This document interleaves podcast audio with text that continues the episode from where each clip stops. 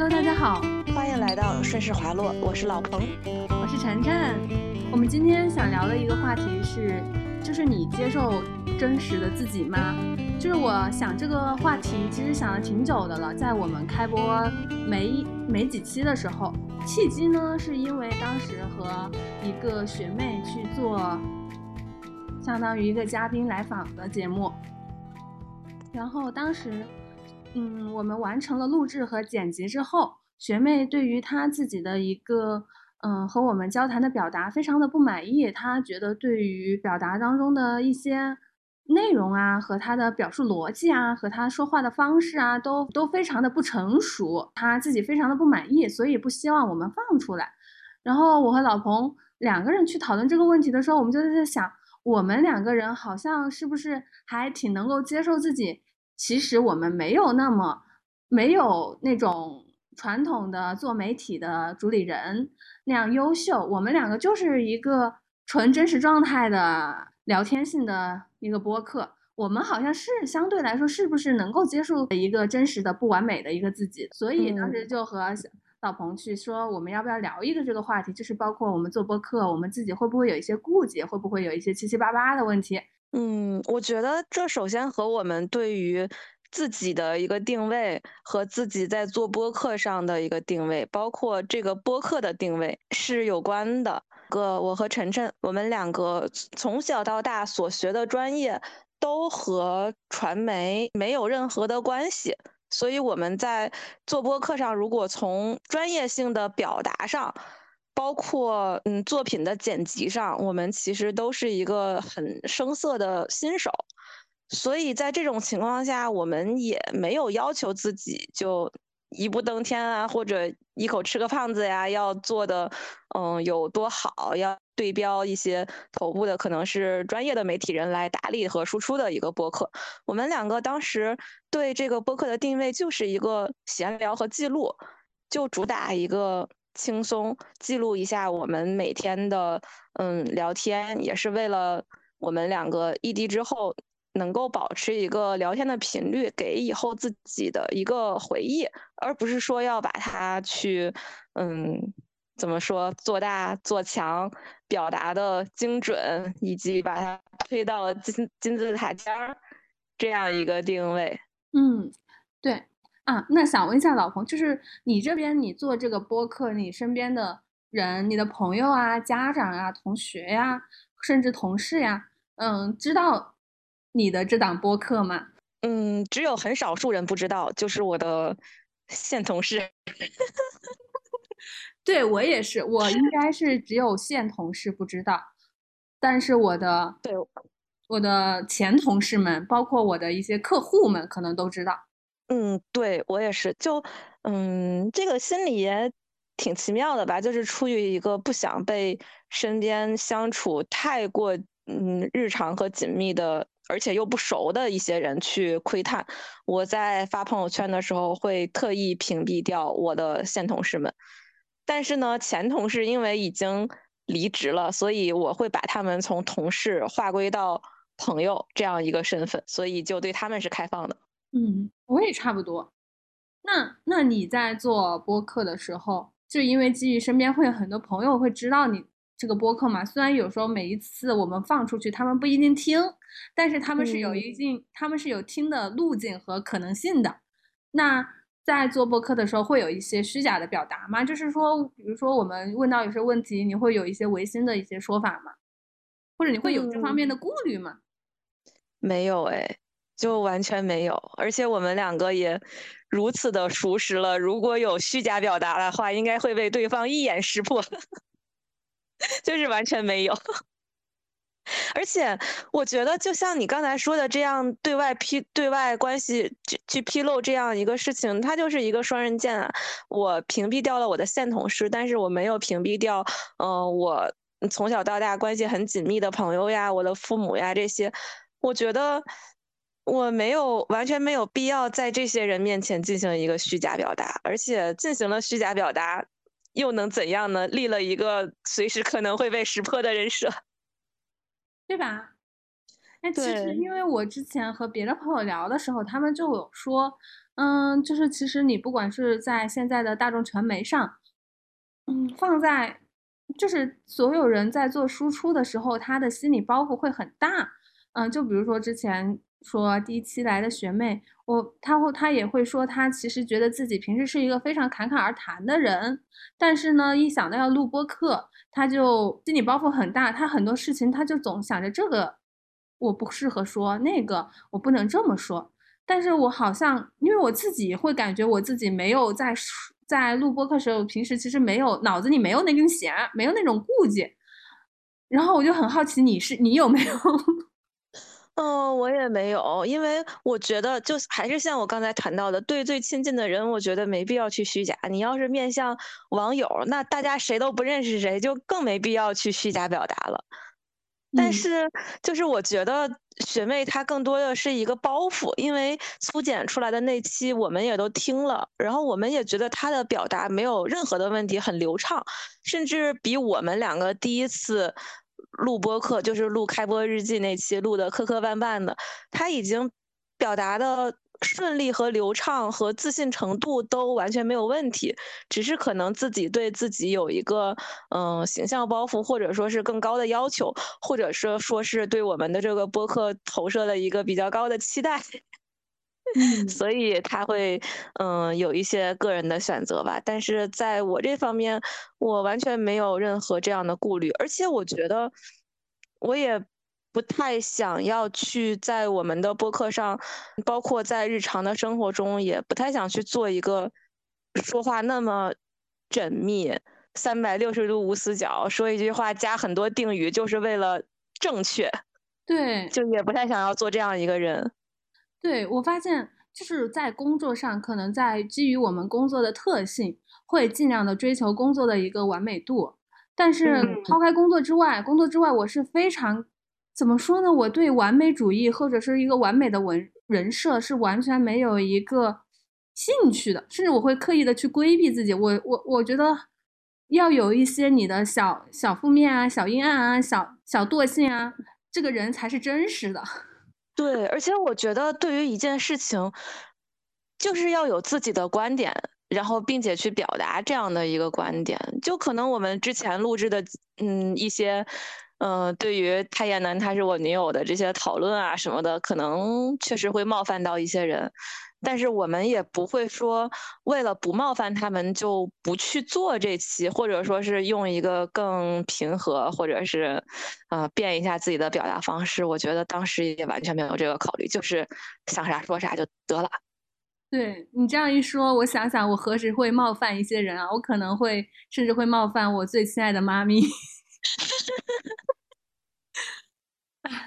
因为其实我也没有想要在我们的节目中给自己立一个人设，所以我其实也不太清楚，在媒体当中给自己一定要去贴一个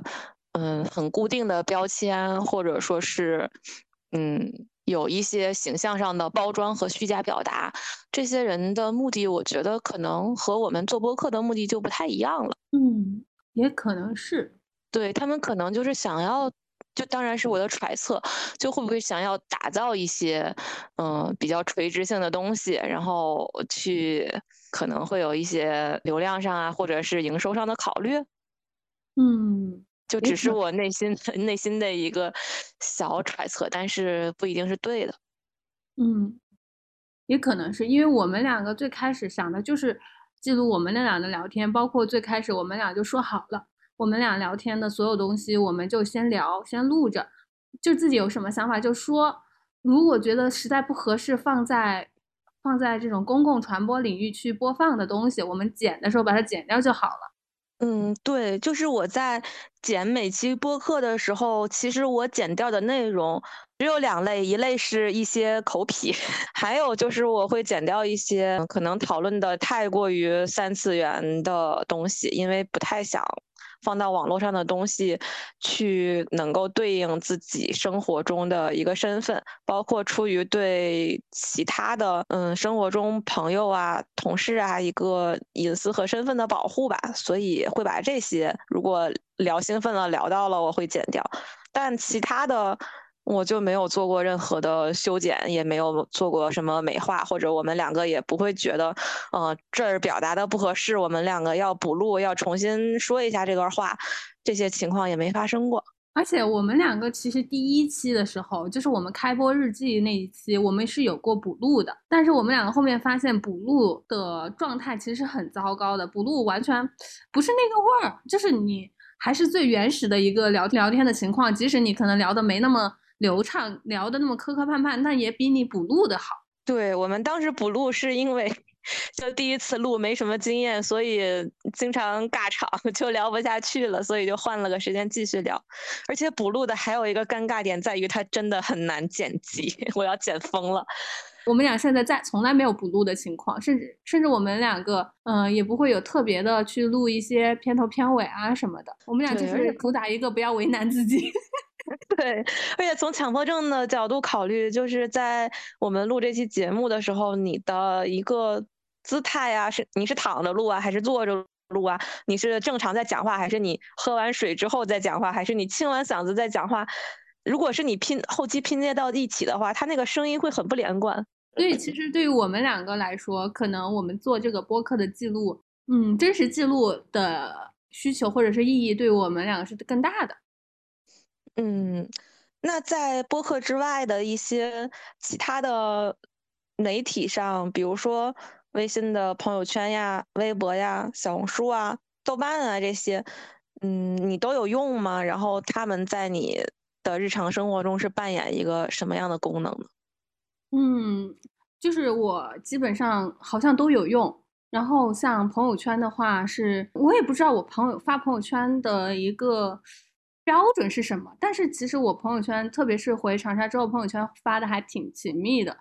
基本上是有一些可能自己觉得适合记录或者说分享给呃所有朋友的事情，我都会发朋友圈发一下。包括我们每一期的呃顺势滑落的更新，我也会在朋友圈去转发，仅屏蔽掉现同事。对我感觉你回长沙之后就发朋友圈的频率直线增加。对。但是其实我在我在上大学的时候，朋友圈也发的很勤密，就是我朋友都会说我是一个活在朋友圈里的人，就是能够在朋友圈里面找到我每天的生活的一个事项。而且我发朋友圈，就是我属于那种，就是也不会攒着去发，就是我今天这个事情干完了，我就就顺手发了，发完了我就发完了，我就不怎么管它了，我就也不会去看啊，也我不会去焦虑，或者说去看有没有人给我点赞呀，有没有人给我评论呀，发完就丢在那儿了。嗯，然后，然后微博的话就是一个发疯的状态，但是鉴于可能是不是回长沙之后，嗯，更多的在朋友圈、小红书、播客之后，所以我微博基本上也没怎么用过了。但是以前微博就是天天想死的状态，唉，所以微博会，所以微博的朋友会非常非常少，微博。微博是非常私密的一个小空间，基本上属于就是还是初高中的几个朋友知道。但是对于这种我非常 down 的一个情绪或者说是状态，我好像不会想在朋友圈里面去展示。嗯，你说起来我也会这样，就是我不会隐瞒自己的这样的一个真实的状态。但是呢，我并不会把我这样的一个真实的状态放在一个更广的社交平台去展示。就是我也我并不是说完全不展示。但是呢，这个展示可能是真的只是在非常非常小范围的朋友之间。嗯，你说到这个，我和你一样，就是我的朋友圈可能只会发一些，嗯，比较需要记录的、高兴的、有意义的 事情。在这两年，基本上都是什么骑车呀、出去玩啊这些。看剧啊。对，看剧。但是，一些负面情绪，我确实。嗯，包括我有一个也有一个微信的小号嘛，我在小号也不会发，我只会在我的微博的小号啊。天哪，我到底有多少个？当代当代矮人虽然不愿意出门社交，但是有 N 多个互联网分身。我们就是由我们的互联网分身给组成的。对，然后我也是会在微博的小号上去发疯。嗯，发疯的时候一天疯个三五条，不发疯的时候就从来不会去上那个号。对对对对对，就是这么一个状态。朋友圈就是我我们两个人朋友圈，就是就是说大号嘛，工作号。我们也不会，好像完全没有去像律师一样去发朋友圈。对，就是点开我的朋友圈，绝对不会发现我是一个，都别说是律师了，都都不会觉得我是个打工人。啊，那我还是能够看出来我是个律师，就是我会有稍微的有些，就是工作的记录，嗯，比如说今天觉得很很想记录一下的这个开庭啊或什么的，嗯，但是就是不是传统，就是不是传统的那种那种，嗯，懂，就是就是不是传统的那种，哎，今天在高院开庭，有事有事请请留言，太点了，太点了，还有发判决书。真的看不出来是什么的判决书，但是那个判决书肯定是一个比较高级别的法院。对，但是这几种情况相相比的话，发判决书还是我能够比较接受的一个朋友圈的展现形式。就如果说他发判决书的同时，再在上面写一些自己确实为了这个案子做出了多少努力，然后达到了这样一个结果，我还挺愿意去嗯欣赏一下的。哎，对我还挺愿意接受这种的。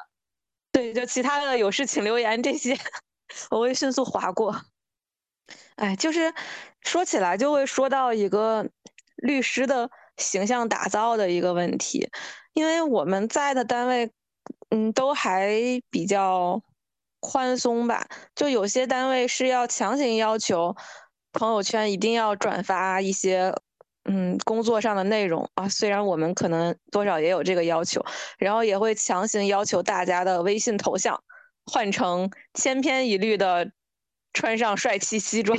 然后托腮抱胸。对我们，我们团队没有这个要求，甚至我们团队的合伙人，我们的主任，他的头像是他闺女很多年前的自拍，真好。合伙人是个男男律师，但是他的头像是一个妙龄少女的自拍，大头自拍。他一定很爱他女儿。对，但是我我第一次我还就是会觉得看着会有点奇怪，不知道是他女儿。嗯，能猜到，但是确实也不知道是他女儿，但是只能往这边猜，总不能是吧？上这个四五十岁的，总不能 用个陌陌生的妙龄少女的照片嘛？是他女儿，嗯，可能在二零一六年给他发的那种类似于嗯电子。电子明信片的那种模板的一张照片，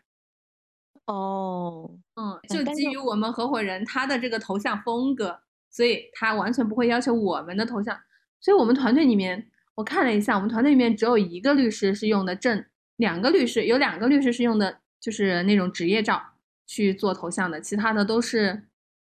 花里胡哨的。其实我觉得，反正。用用不用自己的职业照当头像都没有问题，但是我会很反感别人强行要求我用职业照来当头像。就如果有人一定要这样的话，我可能会想连夜再去抠出一个微信号来，专门专门当那种那种去做一个所谓的律师营销微信。我不想在现在这个用了这么多年的微信上去做这样一个改变。但说起来。说起人设的这个问题的话，那你觉得我会不会我这样也算是一个不想打破自己生活中的人设，以及或许我们生活中本来就有很多个人设，但是不想让他们混同？或许我们是不是就是一种不想落入俗套的一个人设？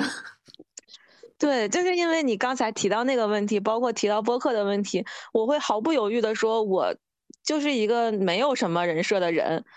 但是我发现，就是没有什么人设，是不是也是一个人设？我觉得朋友圈不想变成一个嗯所谓的那种职业人设，或许也是另外一个人设。包括就是我最开始想这个问题的时候嘛，想到真实表达，包括想到就是你自己是不是一个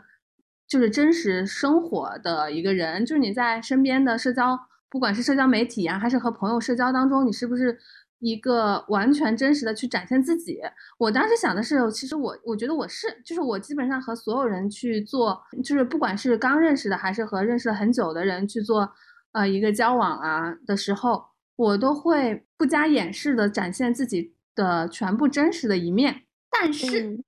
但是我后面又在想，真的是真实的吗？就是我是全面的真实，还是说有选择的真实？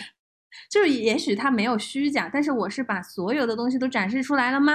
好像也没有，就是你还是会有所保留。就比如说你在微信上、微信朋友圈上，你会有所保留去发一些你觉得不，嗯，不是很很很高能量、不是很高情绪的东西，不会往朋友圈去发。所以对于朋友圈仅限于朋友圈社交的这些朋友来说，我对他看到我的真实的一个状况，就就没有。我低情绪的一面，嗯，对，就有时候就会觉得，就是这个真实是不是也是，也就像你说的，是不是也是一个人设，以及这个真实它是不是一个真实的人设？嗯，我觉得，我我我我突，我现在觉得，那我们是不是没有必要对所有人都毫无保留的真实？就这是一个没有必要的事情，我们只需要面对自己的时候能够。去自我剖析，去自我反思就好了。至于别人，那，嗯，针对我们在与别人交往中身份的不同，包括大家亲疏远近的不同，我不可能对你展开我的所有。嗯，是，也是，对。所以我觉得像你刚才提到的，我我们对外展示的只是我们部分的真实。我觉得大家都这样，也不只是我们，也是没有问题的。嗯，也是哈。就如果你点开我的大众点评，你就能看到我去探过的所有店；点开我的微信大号，就能看见我骑过的车和看过的风景；点开我的微信小号，就能看到我自己做过的饭和请大家吃系列；点开我的微博，就能看见我发过的所有风。所以我觉得我们就是由这些一点点的互联网碎片组成的。哦，也不是，是我们通过互联网这个窗口，把各个部分的自己去进行了对外的呈现。嗯，哇，我就是做真实的自己的这个话题里面，我当时还加了一个问题，也是当那天想到的，就是就是你和人去社交的场景当中，你会有你对于自己当天的一个打扮是一个呃正式的，还是一个休闲的？还是一个怎么样的这个打扮？你是基于自己的一个角度出发，基于自己对于这个角度和这个场景的出发，还是或你会考虑对方的一个意见和想法呢？就你会预想一下对方的一个意见和想法呢？嗯，我不会，我只会基于我自己的考虑出发。比如说，这是一个工作的场合，我要去开庭，我就会穿的正式一点。嗯，如果是去。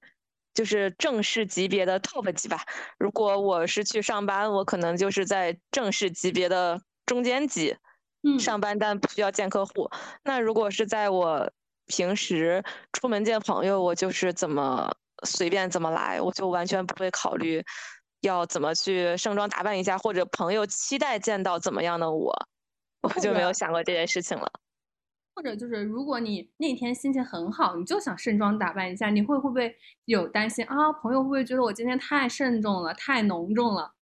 嗯，首先这个问题我只能在想象中回答。我觉得我不会有这样的顾虑。为什么我只能在想象中回答呢？因为我即使最盛装，也没有多盛装。就是对于我来讲，对于我现在的我来讲，最盛装就是化一个全妆。对，但是我的化妆技术又没有到我可以去给自己画个比较，呃，古灵精怪的烟熏啊，或者是比较一个特立独行的、非常扎眼的、亮眼的特别的妆。我只会画最日常的那种妆，然后在衣服上我也没有什么太，嗯，太太炸街或者太隆重的衣服。嗯，因为我想到这个问题，就是因为，嗯，我当时。当时是和一个朋友约了个咖啡，然后因为是周末，我就那天心情还挺好的，然后加上上了一周班嘛，我就是那天特意就挑了自己平时上班没办法穿的一条小裙子，然后就化了个全妆，然后当时时间又还时间一看时间还挺充裕的，我就在旁边一边一边干嘛来着？一边听播客，然后一边卷了个头发，然后在我完成了这一系列的妆造之后，但其实你也知道，我化妆技术也很普通，我的全妆也就是非常普通的一个妆。然后我的朋友就说：“哇，你今天这么浓重啊！你今天还穿你今天和谁喝咖啡啊？你还穿穿裙子啊？我就当时就觉得好奇怪，就是他们的这个提问都让让我觉得很奇怪，就是因为他的这个提问的这个问题是我压根儿没去想过的问题，我压根儿没有想。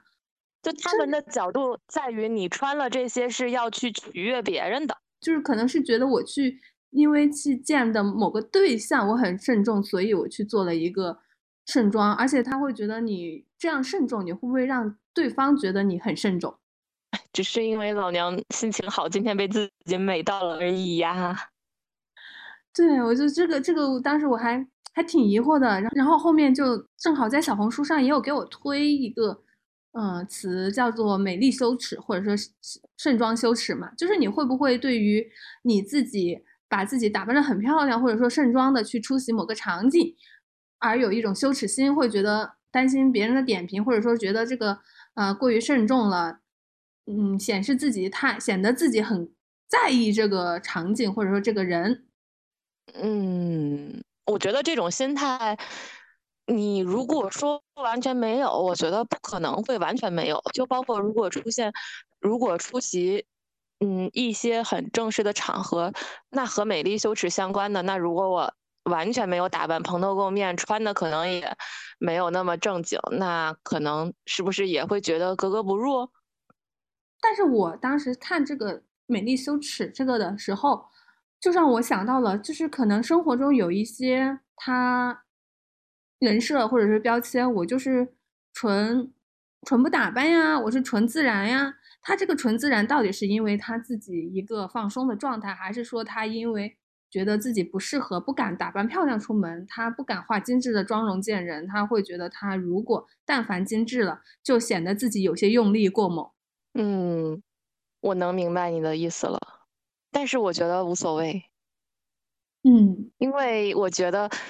感觉他要战胜的最大的敌人反而不是别人，而是他自己，就是因为他自己觉得自己会太过于关注自己合不合适了，然后才会去那么在意别人对他是否合适的一个评价，甚至于可能并没有一些观点和态度的眼光都会被自己进行一个解读。对，然后我在注意到这个问题的时候，我又突然的，嗯，也不知道正不正确哦，但是我会觉得这是第一个在东亚的一个女性的成长环境当中，她好像大家会更容易的有一些自我的怀疑或者是羞耻感。第二个就是对于会不会是对于一线的一个城市文化氛围来对比二三线的城市来说，好像一线大家对这个问题。女性在这方面会更加的开放，以及更加的没那么多乱七八糟，嗯的纠结，心态上会更平和。反倒是好像，嗯，在二三线，大家会觉得啊，你搞得太浓重了，太盛装了，太干嘛了？就包括我那天有就有第二次，有一次和一个女性朋友周五晚上去约约着出去吃个小吃，喝个喝个小酒。然后我那天周五晚上，因为下班比较早，我也就回家换了一条吊带裙，就是我们之前一起出去玩穿过的那条裙子。然后我见他之后，他就第一第一句话话，哇，你今天穿这么漂亮，那今天只和我喝酒岂不是浪费了？我也觉得很莫名其妙。啊，我以为就是啊，你是为了见我才穿的那么漂亮吗？我好开心啊的那种那种反应。啊，对我就是，我觉得这个这个方面，我好像是真的在，就是虽然场景不是很多，但是在我在长沙的一个社交圈子里面，才第一次感觉到有这么个一个问题。这个问题也是非常让我非常疑惑的，就是你在北京的一个社交。状态中，你不管是你自己穿的很随意，还是穿的很漂亮去见，不管是男生和女生，大家都不会觉得你这个穿着是有另外的一个暗示性的意义。对，他这样就是因为你想今天想穿这样。对，就是我感觉你提到的这些问话，就仿佛我穿这个别我穿这个衣服，我化这个妆的目的是我要取悦别人，而且这个别人等同于异性。对对对，就会让我觉得很很奇怪，很不适。嗯，我也觉得，就可能是大家的观念不一样吧，反正不太能理解。对，然后不太能理解，就搞得我现在也有一点有点迷茫。我担心这样的人太多了，是不是我下次就是穿就是下次穿的很开心的时候，穿条裙子去见别人，或者说见个异性，他会不会觉得哦，我对他有意思？哦，对，我觉得男的会这么想，就是他化了全妆来见我，哎，你看他今天来见我穿的这么少，露的这么多，他是不是一个那个什么的人，或者是很不 care 的人，很开放的人，或者是他对我有好感，他才会这么穿？但是我觉得男的的头脑我不懂，就是我也不想去理解他们，他们随便他们怎么想啦，就太喜欢给自己加戏了。对这个问题，就是困扰了我那么几次和那么几天，但是想来想去之后，后面觉得，哎，算了吧，谁管呢？我还老娘还是要自己怎么开心怎么穿。对，就我觉得基本的要求就是保持自己干净整洁，其余的就随他吧。我觉得对我其他方面的一些评判都不足以。伤害到我们，就除非今天他说我穿的很邋遢，并且我可能确实有哪个细节没有注意，我可能会觉得这个是我需要改进的。嗯嗯，就这么一说，我唯一会在对自己的穿着感到有一丝羞耻的一个时刻，就在于我没有发现我的裙子上有一个油点，我那一天都十分不自在。但是别的就没了。说回来，说回来。说回来，真实表达或者说真实自己，其实每个人的性格真的完全不一样嘛。就是有的人就是基本上从来不发朋友圈，他不希望在朋友圈里面，或者说在社交媒体里面有太多自己的一个生活的痕迹。然后我们两个就是可虽然可能程度不一，但是也基本上属于在社交媒体上还留痕比较多的。嗯，我其实表达欲，我其实表达欲很旺盛，并且很喜欢在互联网平台上发疯。对，就是我们只是分散在发在了不同的平台。对，为了避免想让别人看一个平台就把我们扒的太彻底，就是为了避免大家觉得我们的表达欲太多了。对，甚至又开创了一个新的平台播客。对的，就包括之前小红书我也没咋用过嘛，然后现在也开始。嗯，逐渐的开始刷了，但是发的也还没想好要在小红书上表达啥东西，很凌乱。对我小红书上，我也是回长沙之后开始用小红书嘛，就最开始是做一些笔记嘛，然后后面是做一些本来想做做律师的一些职业分享，然后后面发现自己并不想做，他就自己根本没有能力，也没有那个毅力去做特别垂直的东西。所以，我现在小红书的那个标签已经加了好多个了，就主打一个杂乱。我我每次点进你的主页，都发现那些标签在不停的变化。对，越来越长，越来越长。对，一开始本来只想做一个回长，就是逃离北京回长沙的记录和律师职业记录，啊，后面发现这些东西都不够啊，也不停的加，不停的加，不停的加。其实，其实说来说去，那我们两个其实觉得过自己吧。这个社会需要我们烦烦烦恼的事情太多了。如果还在说话这方面去过度的为难自己，去过度的限制自己的话，那生活真的会很痛苦。嗯，是的。哎，说起来，我就是发现周边的同学呀、朋友也有在做自媒体的嘛。嗯。就是包括我自己也刷其他的嗯自媒体的号，就是我觉得在这些号上可能会有一些些对于自己的包装，嗯，但是我首先我不做，就是我觉得如果我做的话，可能也会有包装，但是不会有过度包装的情形出现。嗯，因为我觉得可能现在网络发展这么多年嘛，不管是网红啊还是明星啊，大家。嗯，最多说的就是一个翻车。我觉得立人设就是翻车的开始。啊，对，就好多那些饭圈脱粉，其实就是因为他们家的正主并非单身，但是要强凹单身人设去吸引男友粉或女友粉。